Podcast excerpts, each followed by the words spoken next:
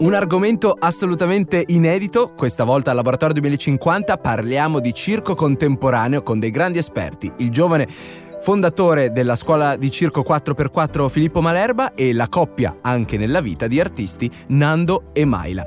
Filippo, cominciamo con te, sono contentissimo di averti qui con noi al Laboratorio 2050. Qual è la tua storia e che cosa fa 4x4 per divulgare il circo contemporaneo?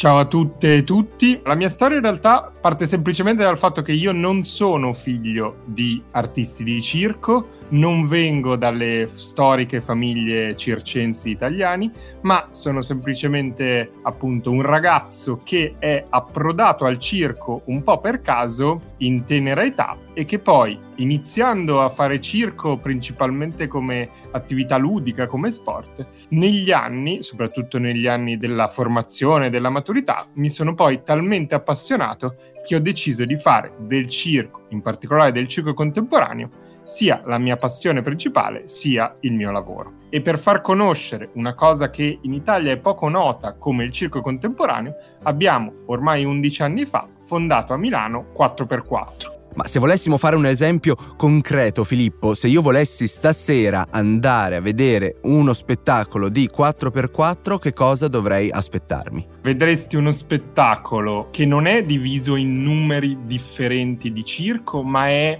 una narrazione unica. È uno spettacolo che affronta delle tematiche e racconta col corpo delle storie. È uno spettacolo che non vuole primeggiare, giganteggiare ed esporre, eh, diciamo, cimeli esotici, ma vuole emozionare con acrobazie, giocolerie e equilibrismi, condito da una partitura musicale che accompagna gli artisti in scena e gli spettatori attraverso questa narrazione estremamente umana ed extraordinaria del circo contemporaneo.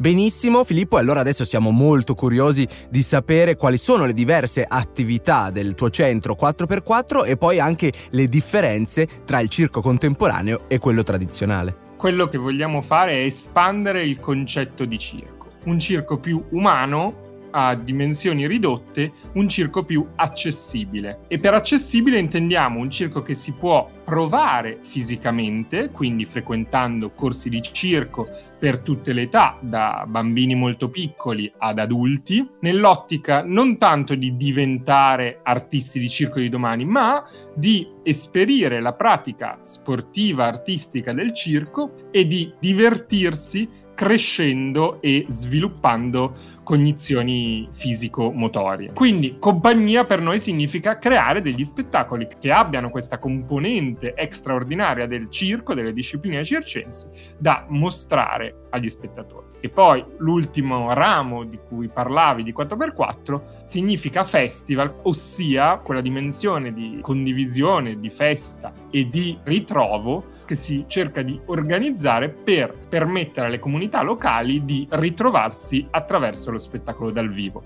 Per noi un festival in una città complessa e caotica, ma anche stimolante come Milano, è eh, creare delle occasioni sparse per la città per far conoscere alle varie comunità, portare il circo là dove non te l'aspetti, creare dei mini festival che possano appunto far scoprire in maniera inaspettata il circo contemporaneo agli abitanti del, dei nostri territori. E infatti eh, so che conosci anche i nostri prossimi ospiti eh, Nando e Maila a proposito di comunità che si scelgono, che varcano i confini urbani per costruire un vero e proprio cerchio della vita, che è infatti anche il nome di questa puntata. E a proposito di comunità vorrei finire così Filippo perché una volta eh, mi dicesti eh, il circo contemporaneo non è la tua famiglia di sangue ma è proprio la comunità a cui decidi a un certo punto di appartenere. Potremmo definirla così alla fine. È una scelta di vita e di professione che è assolutamente una scelta libera e si spera consapevole, non ha nulla a che fare con un retaggio familiare, ma è una scelta poi molto forte che ti fa entrare dentro una comunità italiana, europea, in cui poi è molto bello incontrare, scambiarsi e lavorare assieme a tante persone appunto sparse per l'Europa. Grazie di cuore Filippo Malerba, uno dei eh, fondatori del Centro di Circo Contemporaneo 4x4. Un abbraccio. Grazie a voi una grande famiglia che si sceglie continuamente, infatti andiamo a intervistare adesso due eh, amici e amiche di Filippo Malerba, stiamo parlando di Nando Emaila, fondatrice e fondatore dell'omonima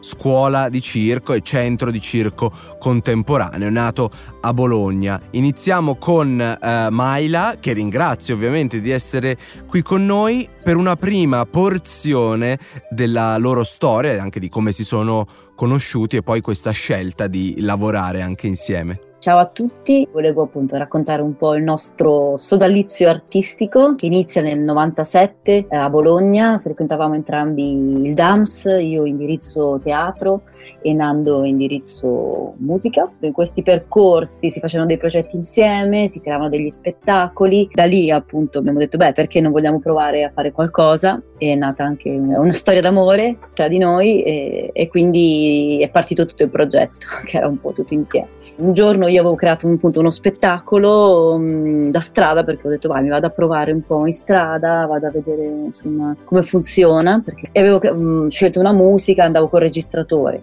E Nando gli ho detto dai Nando vieni, vieni, tu al posto del registratore così almeno ho della musica dal vivo, mi incentiva, mi fa star meglio e ha funzionato benissimo. E da lì abbiamo deciso va bene dai proviamo a vedere su questo spettacolo, l'abbiamo messo su e è iniziato un po' il nostro percorso diciamo poetico perché abbiamo cominciato a interagire e a intersecare la musica con il circo, con il teatro, con il movimento. Abbiamo adesso tre spettacoli con cui noi viaggiamo, viaggiamo in tutta Italia, viaggiamo in tutta Europa e portiamo questi tre spettacoli con cui stiamo provando e sperimentando questa sorta di circo musicale contemporaneo perché la musica conta veramente tanto perché ci fa come dire ci, ci muove la musica. L'esempio è di suonare abbracciati eh, fisarmonica e violino oppure fare giocoleria e contemporaneamente suonare la fisarmonica. Queste sono diciamo le, le nostre caratteristiche che anche ci differenziano da altre poetiche. Nel 2007 nasce la vostra bambina dal nome stupendo Marilu e immagino sia stato anche